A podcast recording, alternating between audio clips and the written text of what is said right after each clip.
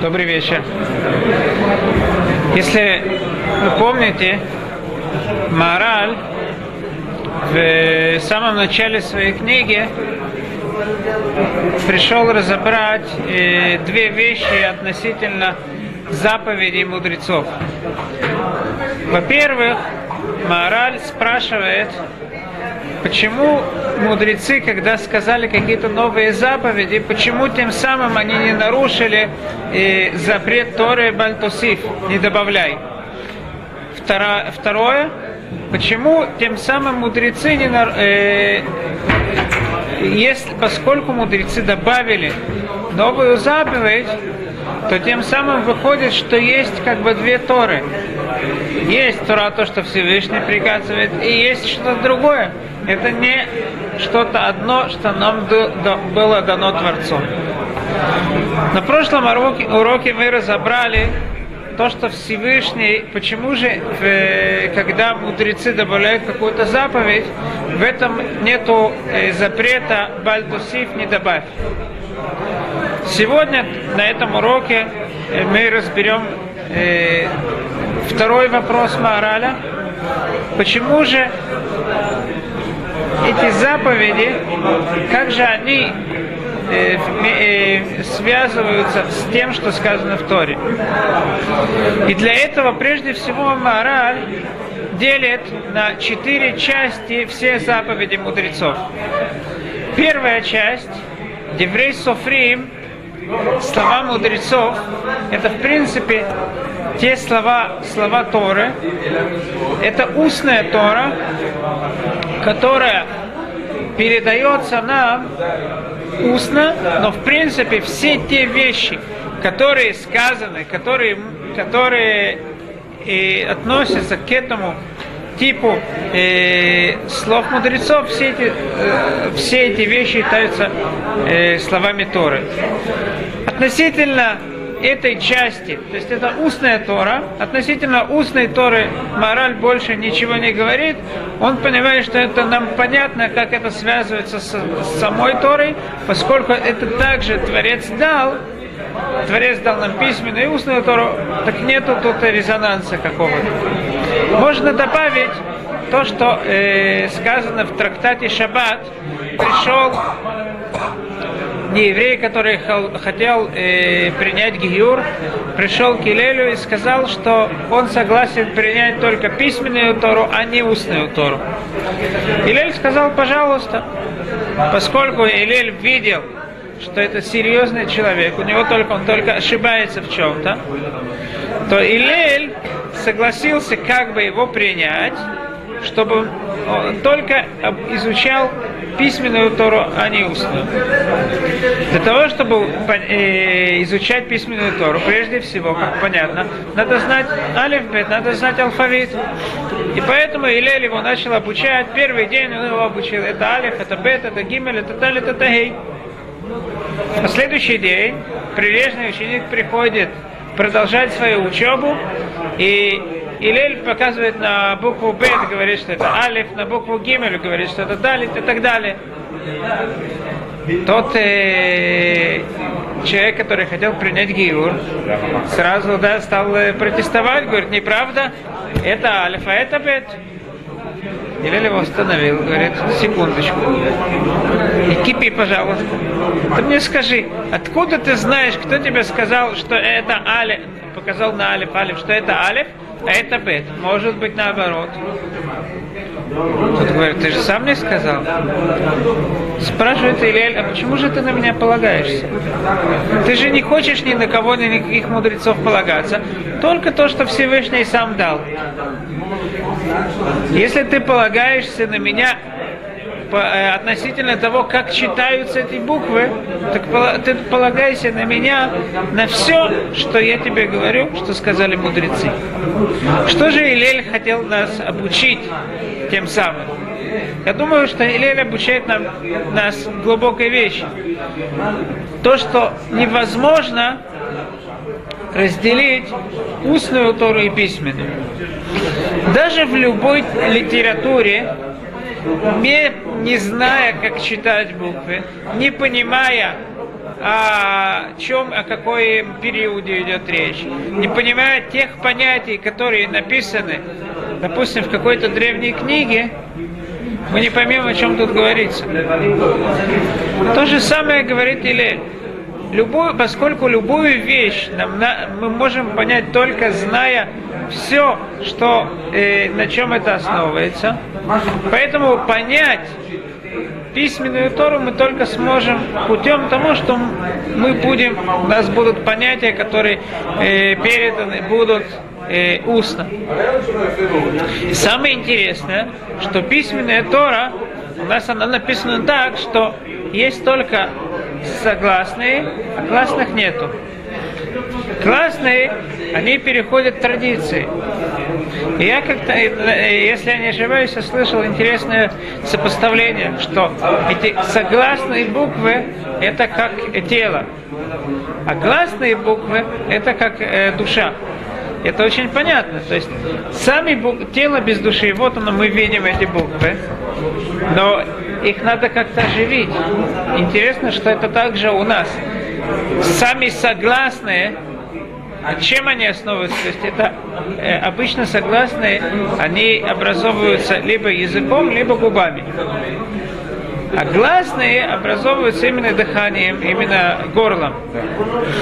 Так, самое, так это интересно. То есть выходит, а, что то, что язык делает, если даже э, мы оставим только согласную, сама согласная без гласной, ведь гласные в иврите эти куда-то они идут под, гла, под согласной.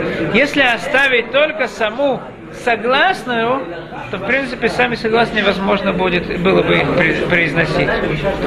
И когда читают Тору в Бецибур, да, в присутствии многих людей, в субботу, э, в понедельник и, и, и пятницу, четверг, хамиши, я этом всегда путаюсь как-то по-русски, то э, интересно, что Тору читают именно та, именно из э, того, что написано в самом пергаменте, что написано без э, огласовок.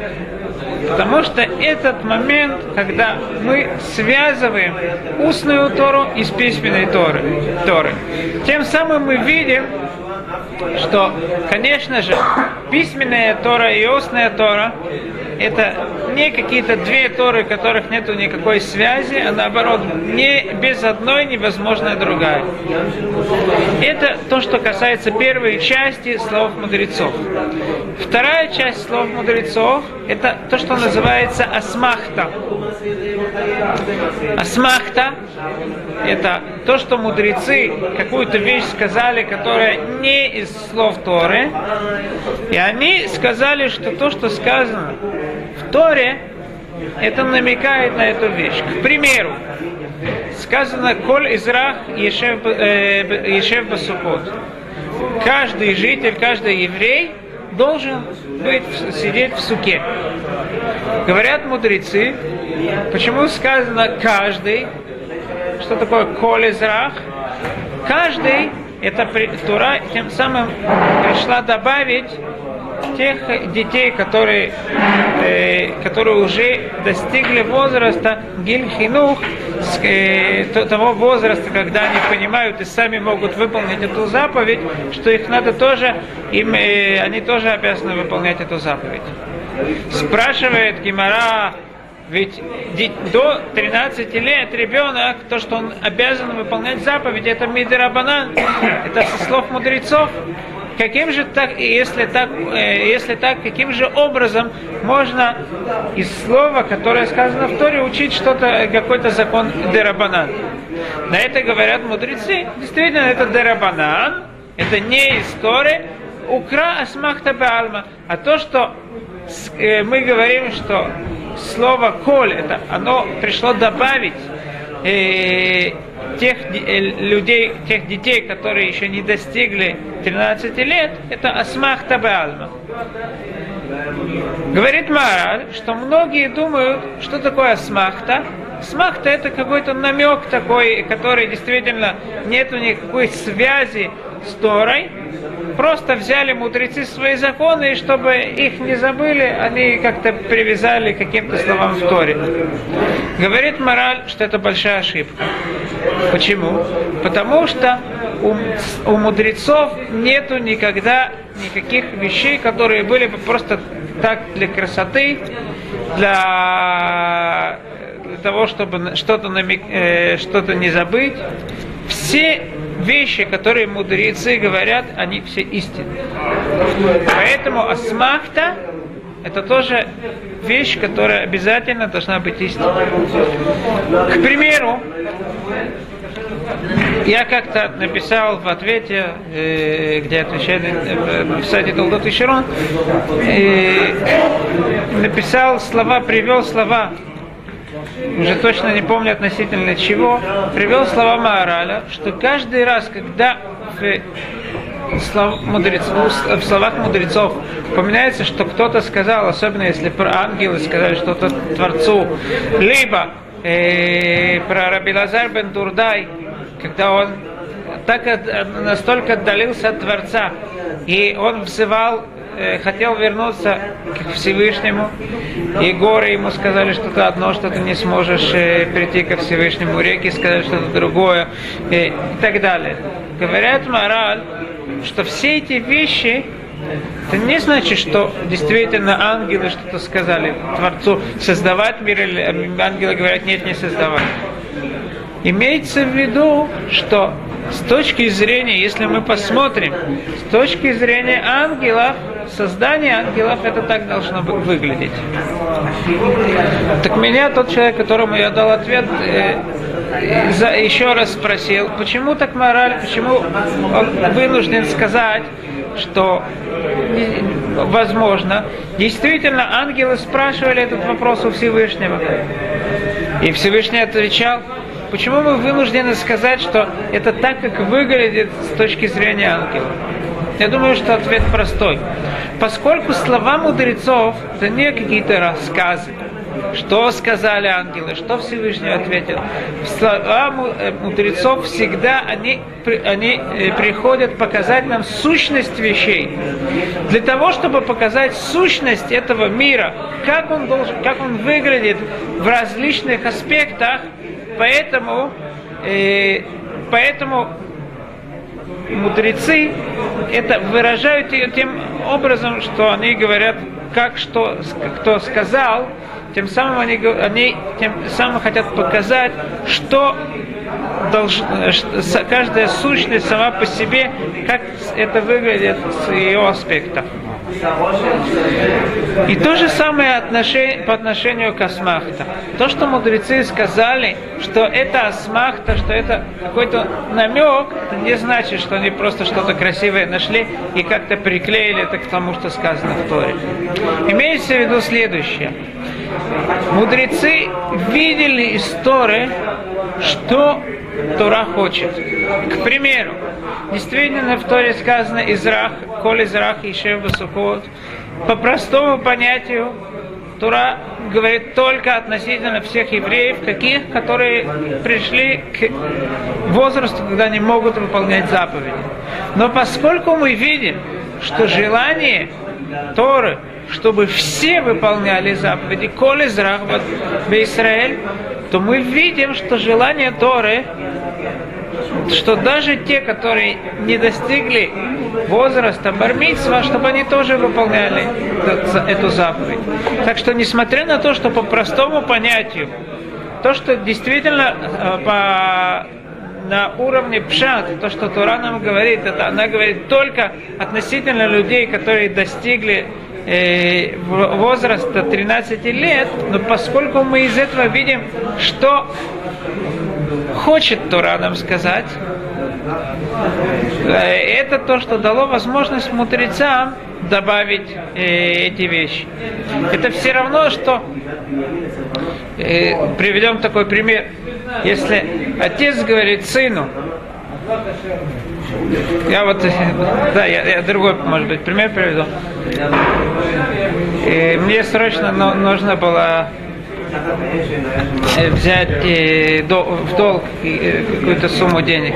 Я подошел к своему приятелю Говорю, у тебя есть, э, сколько мне надо было? К примеру, 600 шекелей. Он говорит, да, пожалуйста. Я выхожу оттуда, и вдруг э, вспоминаю, что тому человеку, то есть я, у меня рабочий какой-то был, я ему должен был 650, а не 600. Я возвращаюсь к другу, говорю, мне надо 650 шекелей. Он возвращается и приносит мне еще, э, еще 250 шекелей. Почему? Потому что он понял, что если и речь идет, да, мне еще надо 50 шекелей, то значит у меня для себя не остается никаких денег. И он из этого понял, что да, чтобы у меня еще для себя осталось. Говорю, мне пока мне сейчас не надо это, возьми, пусть у тебя будет. То есть, иногда мы должны смотреть, есть то, что Всевышний нам говорит, но есть возможности услышать что-то большее. Это то, что говорит, это то, что значит смахта. Смахта это не то, что нам Всевышний в действительности приказал, но из того, что сказано, мы можем выучить волю Всевышнего. Мораль приводит тут несколько очень интересных примеров насчет смахты, но поскольку это будет тяжело для этого, надо хорошо знать законы, которые он приводит, надо хорошо понять Талмуд. Мне кажется, что это немного тяжело будет разобрать эти примеры. И с вашего разрешения я перейду к следующей категории. Это э, те заповеди, которые предназначены огородить человека от э, греха. К примеру, Ирув, то, что мудрецы постановили э, не выходить даже в те места, где можно переносить, без того, что есть переносить в субботу. Даже если э, там истории можно, для того, чтобы человек не нарушил, в конце концов, не обратив внимания, не нарушил запрет э, Торы и переносил в тех местах, где и нельзя переносить. Это одна заповедь Ируф. Ируф сам, да, он строится таким образом, что он дает нам, то есть он разрешает, дает нам возможность да носить в этих местах, но он напоминает нам, что эти места, они как бы э, где-то не заканчиваются, и кроме них в других местах, вне этих местах э, мест, э, не, нельзя носить. Это э, первый пример. Еще можно привести пример не кушать э, басар, ов, бехалав. То есть не, не есть птицу в молоке. Несмотря на то, что в Торе сказано, лоте вашель гди бахалев ему, не вари ягненка в молоке матери его. Из этого учат мудрецы, что по Торе запрет есть именно мясо такого животного, которого, мать которого, да, и мать которого, э, это млекопитающего животного, в молоке тоже млекопитающего животного. Смотря на это, мудрецы запретили псаров кушать даже птицу в молоке. Почему? Чтобы в конце концов человек не различит между мясом таким и таким, и в конце концов он подойдет и к запрету Торы. Так спрашивается вопрос, каким же образом соединяются тут те вещи, которые мудрецы нам приказали делать с самой Торой. Говорит мораль интересный пример. Всевышний создал человека, но мораль понимает, что Всевышний сам, он в принципе создал, у нас, у каждого человека есть органы делятся. Допустим, глаз, есть сам глаз, есть веки, которые оберегают этот глаз.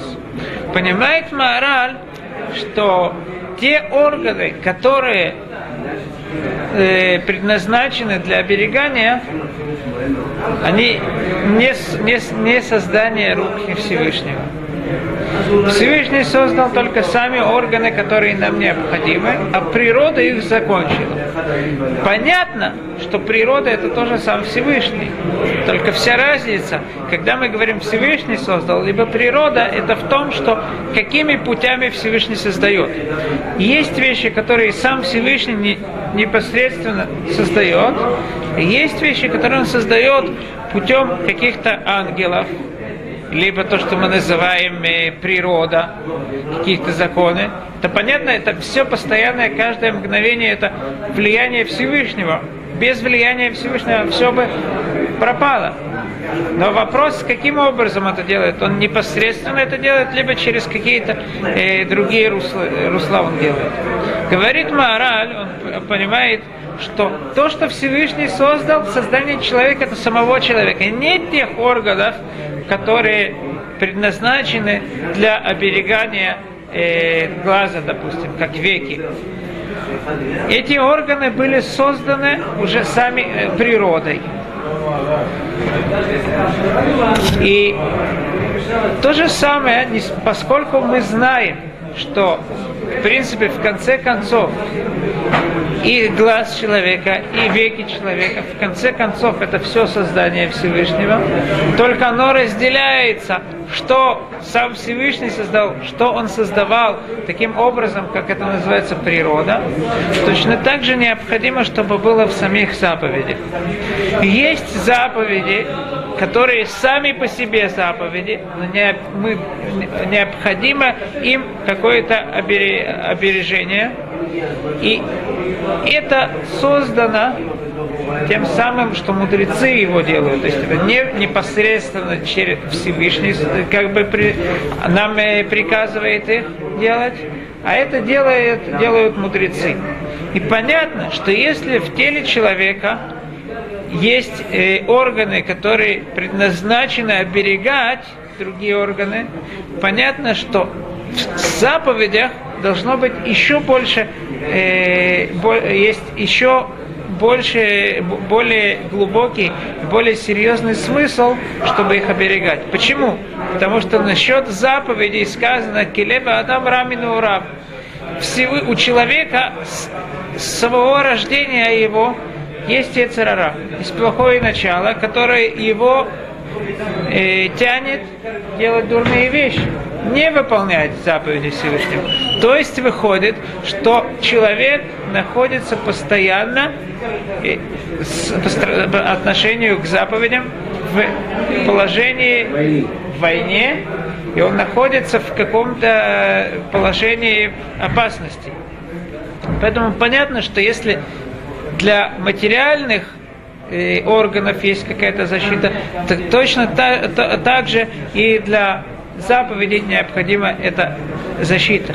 И точно так же, как мы видим, что материальные э, в материи, то те веки, они тоже связаны с глазами, они связаны с телом человека, это не какие-то отдельные органы, то также и заповеди мудрецов, которые пришли нам что-то э, э, огородить, они связаны непосредственно с заповедями Всевышнего, и их невозможно отделить.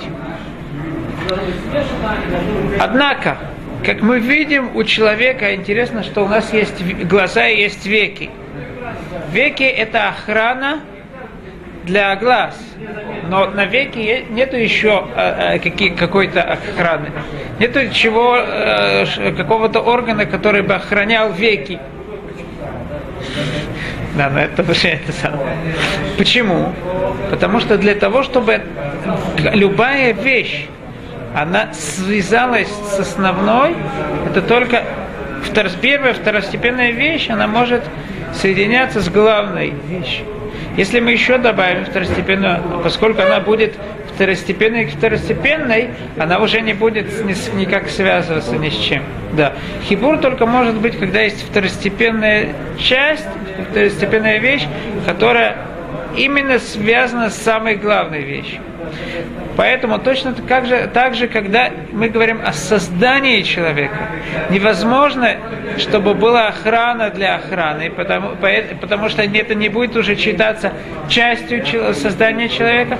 Также у заповедей мы видим, мудрецы говорят, «эн гузрим гзира гзира».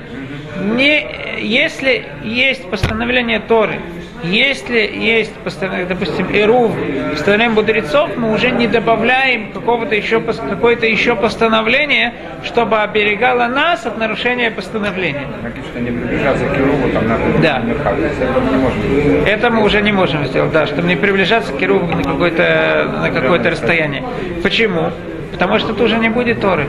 Это уже будет что-то, что мудрецы э, придумали. Чтобы заповеди связались с заповедями Торы, это только возможно, когда мы берем что-то основное и к нему добавляем что-то второстепенное, что связывается с этим основным. Это третья часть. Это третья часть. Четвертая часть это те заповеди, которые, в принципе, те заповеди мудрецов, которые, в принципе, не пришли для того, чтобы огородить, они как-то сами по себе, как, к примеру, Ханука и Пурим. Это такие заповеди, которые, в принципе, мы не видим, что они пришли огородить. Какие-то свои заповеди. Говорит мораль, что вот тут он действительно понимает, что надо немножко задуматься, как же они связываются с, с самой Торой. И говорит мораль, что если мы немножко задумаемся, то мы тоже поймем, что это, что это также, да, даже эти заповеди связаны с самой Торой. Каким же образом они связаны с самой Торой? Они связаны с самой Торой тем, что точно, точно так же, как и Тора нас ведет по правильному, как, по прямой дороге, слова мудрецов тоже, они ведут нас по прямой дороге. Спрашивает мораль, если так, почему же Тура нам не сказала это делать? И отвечает мораль следующий ответ. Точно так же, как мы видим в создании человека, что есть вещи, которые Всевышний как бы создал человека своими руками, а есть вещи, которые как, э, э, сам, сама природа, да, там руки растут, э, все, э, э, все члены тела, части тела растут, это уже как бы природа. Мы видим, что в создании самого человека участвуют две вещи – то, что сам непосредственно Всевышний сделал, либо то, что он делает каким путем э, э, ангелов, путем э, законов природы и так далее. Мы видим, что все все создания Творца таким образом, э, таким образом э, развиваются. Потому что Всевышний хочет, чтобы какие, какие-то действия были начинались с него, а какие-то что-то исходило от нас. Но в конце концов это соединяется в, том, в, в той точке, что эти две вещи направляют человека по правильной дороге. И в заключение приведу следующий пример. А, Аран, Драшот Аран спрашивает следующий вопрос. Мы видим, находим, мы видим в Танахе, что царь судил, еврейский царь, он судил народ. Спрашивается вопрос, ведь это не его не его часть. Его роль, роль судить она принадлежит судье. Говорит Аран, что судье принадлежит роль судить по законам Торы. То есть, чтобы на нас возложить какое-то высшие законы какие-то, э, что-то, что спускается с небес, это то, что сами э, судьи судят. А царь, он смотрит, что надо, какие, да, какие постановления нужны. Э, и таким образом он судит уже, как он видит со своей с точки зрения. К примеру, мудрецы сказали, так Туранов говорит, что если человек убил, даже, даже убил кого-то, какой-то грех сделал, и не было э, двух свидетелей, и не было атра, то есть ему не сказали до этого, что нельзя убивать, то есть ничего нельзя сделать. Однако все это, это судьи. Но если царь видит, что тем самым люди начнут использовать эти законы для себя, начнут э, так убивать, не принимать на себя хатра, то, что их предостерегают, тем самым они, царь может э, постановить какие-то другие законы, которые пришли э, да, э, исправить этот мир с точки зрения материальной. Мы видим, что всегда есть соединение. Всевышний с одной стороны дает нам какие-то законы сверху, и с другой стороны он ждет, чтобы мы сами тем разумом, который Всевышний нам дал, и Всевышний сам э, приказал слушаться мудрецов, как сказано, Васита Кашер Юруха, как, они, как мудрецы скажут, тем самым с двух сторон эти вещи ведут человека по, прям, по прямой дороге, тем самым и слова, слова мудрецов соединяются с словами Торы.